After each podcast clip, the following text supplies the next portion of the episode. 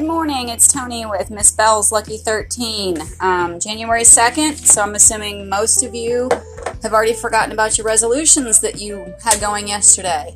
I think that's normal. Um, hoping to actually not renege on my, and I don't want to call them resolutions, um, I'm going to call it my chance for change, because a lot of people, for some reason, don't have the confidence to make changes throughout the year, but they use January first as a reason to get their hair cut, um, do something different. Just they use that as the reasoning behind the change. So my goal for the year is to not have to wait for New Year's to make changes. I want to change every day. I mean, I'm learning so much because I'm paying attention, because I'm thinking more about the things that I do, the things that I say, my actions. I'm definitely becoming more self-aware. And to be honest, a lot of it is really painful and it sucks big time. But I'm hoping that it's all a growth process, and the pain and the you know, not so good things that I realized that I need to change. You know, it's all good. It's all good. We don't know. You can't get mad, you know, over crap that's in the past. All we can do is try to make things different. So the point that I'm trying to make is, if you made resolutions for the new year and you decided that, you know what, it's January second, I don't need the resolution anymore, great. But if you really want to make some changes, please, please, please understand that you don't have to do it just because it's a new year. You can make a change at any point in your life, at any point in the month, any point of the week, and any point of the day. You are the one that is in control of your thoughts, of your actions. So, you know, if you go to bed at night and there's something that every night when you go to bed, it just nags at you, you know, maybe that's the thing you need to start working on changing.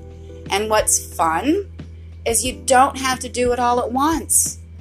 We all think we have to make this whole huge drastic change, but it's it's just like losing weight. You can't not eat the candy bar and lose thirty pounds.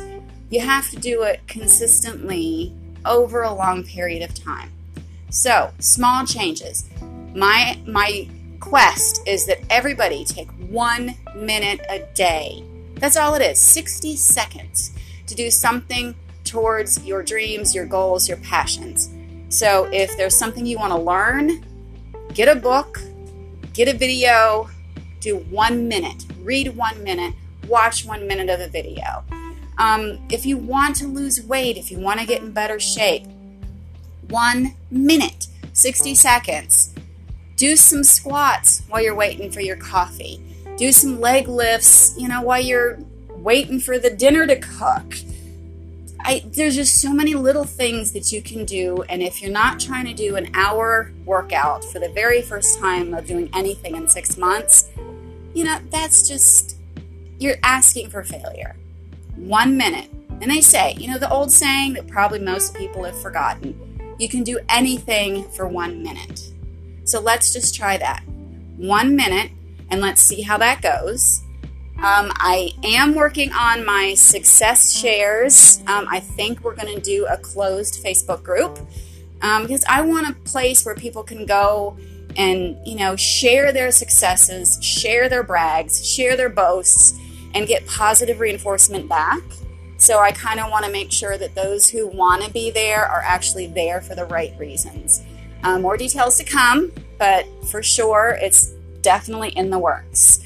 So once again, you don't have to wait for a new year to make changes. You can change anytime if there's something that you really, really would like to change. Then one minute, whatever it is, one minute towards your dreams, your goals, your passions. Tony with Miss Bell's Lucky thirteen, hoping you have a stupendous day.